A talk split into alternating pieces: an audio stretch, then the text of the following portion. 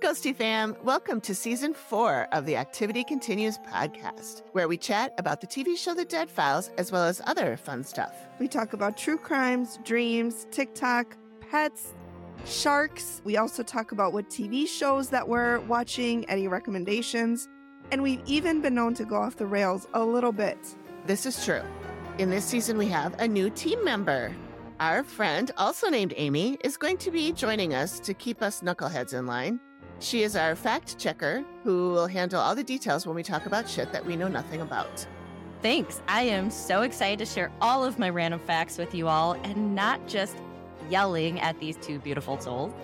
Like, did you know that rose wine is made from red grapes and it gets a color from the skins? We also share our own ghosty or paranormal experiences. That's right. And not only do we share ours, but we want to hear yours. So please send them to us, and we might just feature your story on our show. We can be found on all major podcast apps, as well as video versions on YouTube and Spotify. So join us weekly where the, activity, continues. We nailed it. Sweet. Welcome to Rapid Fire Weirdness, where I take a minute each to explain 10 very peculiar and wacky random facts about Earth. Fun, easily digestible knowledge for you all to talk about at the water cooler, or when you're on a blind date and have nothing in common, so you bust out this stuff in an attempt to stimulate their mind. Let's get weird. Minerals are dazzling and very interesting to look at, but have you ever been inside of one? The Cave of Crystals might be the closest you can get. Cueva de los Cristales is located in Naica in the Mexican state of Chihuahua, is an enchanting cavern crisscrossed with gleaming gypsum crystals that dwarf human explorers, and it was only discovered in 2000 when miners drained the water from a zinc mine beneath the city. The sparkling structures are so pure that scientists are unable to date them using conventional techniques, but researchers have discovered what is believed to be 50,000 year old bacteria samples within one of the crystals. In 2017, the mining company that owns the property where the cave is located allowed the cave to reflood, which means access to this mystery spot may be lost again. Every Wiccan for a thousand miles will no doubt be fighting to get into this place, that's for sure. Think about the smallest thing you can, and I don't mean mosquito small.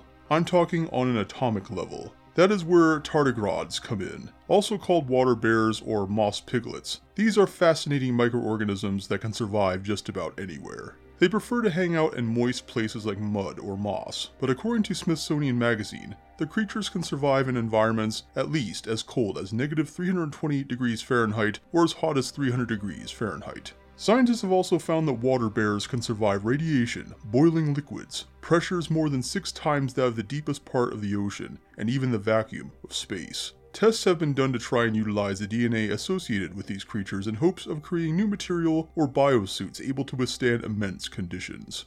I'm just glad that these aren't actual bear sized creatures because, as indestructible as they seem, playing dead wouldn't do much in a life and death situation.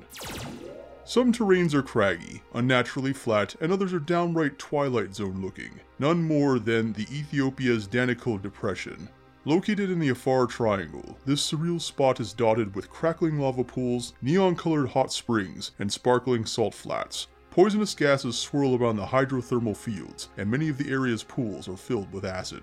It's been called one of the most alien places on Earth, a gateway to hell, and, in the words of British explorer Wilfred Thesiger, a veritable land of death. The sulfurous hot springs, acid pools, steaming fissures, and salt mountains of the Danakil Depression resemble scenes from a science fiction movie. But the area is very real, and it's one of Ethiopia's top attractions.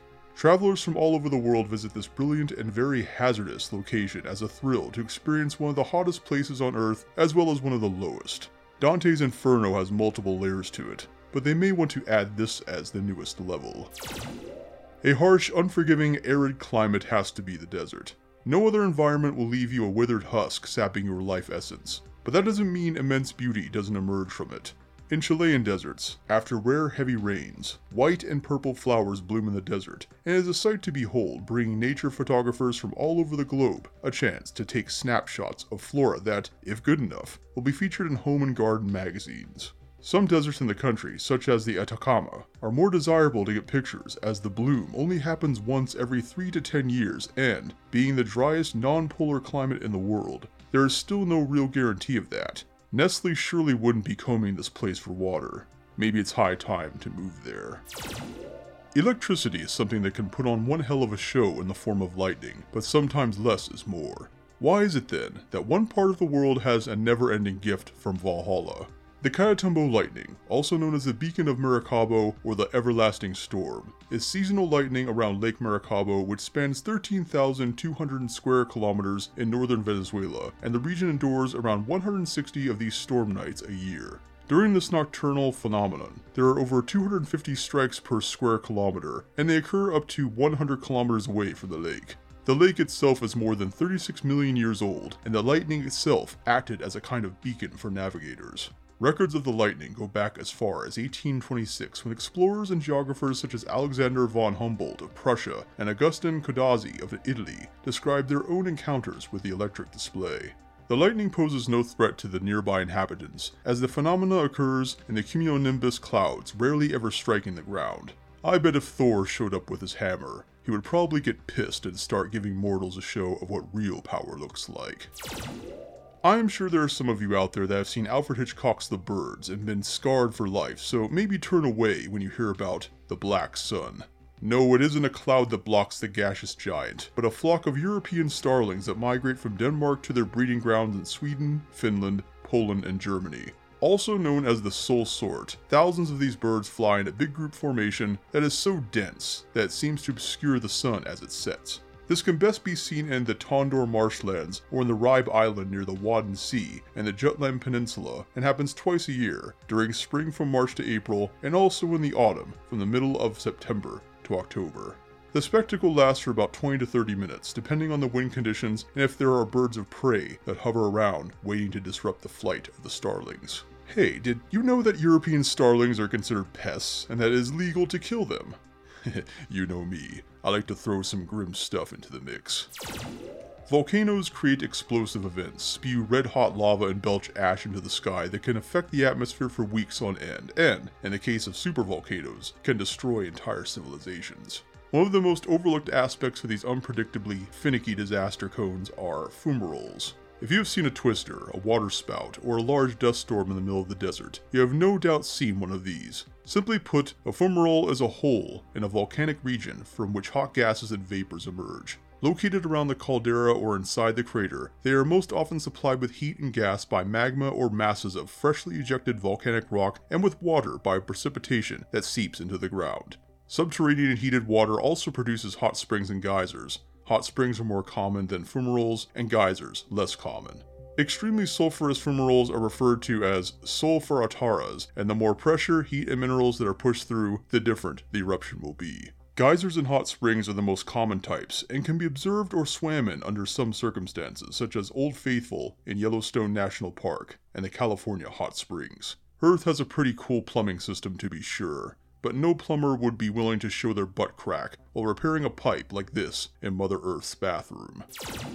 Seafood has been a delicacy the world over, and some evolving in status over the last hundred years, like the lobster. Although the kind you eat every day are inherently safe, you wouldn't want to see literally millions of one type coming down the street. Every year on Christmas Island in Australia, some 120 million local female and male red crabs make their migration from the forest to the ocean, swarming rocks, beaches, streams, and roads in a hasty race to breed.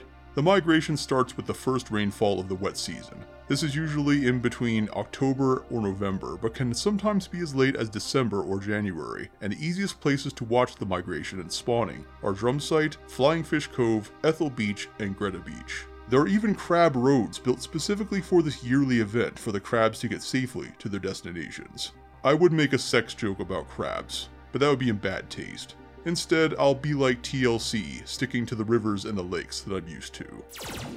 Warm soda or Kool Aid is not very appealing without some kind of cold added to it, but you would think twice before adding hair ice.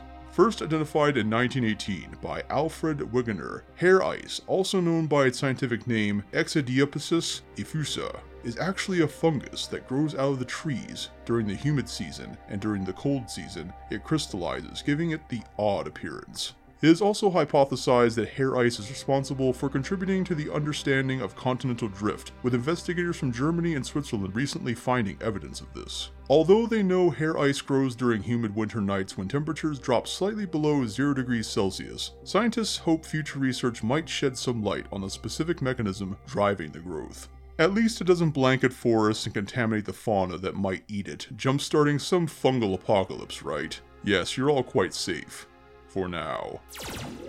Finally, those that grew up making jars with colors of layered sand in them will definitely appreciate this area in China known as the Danxia landform.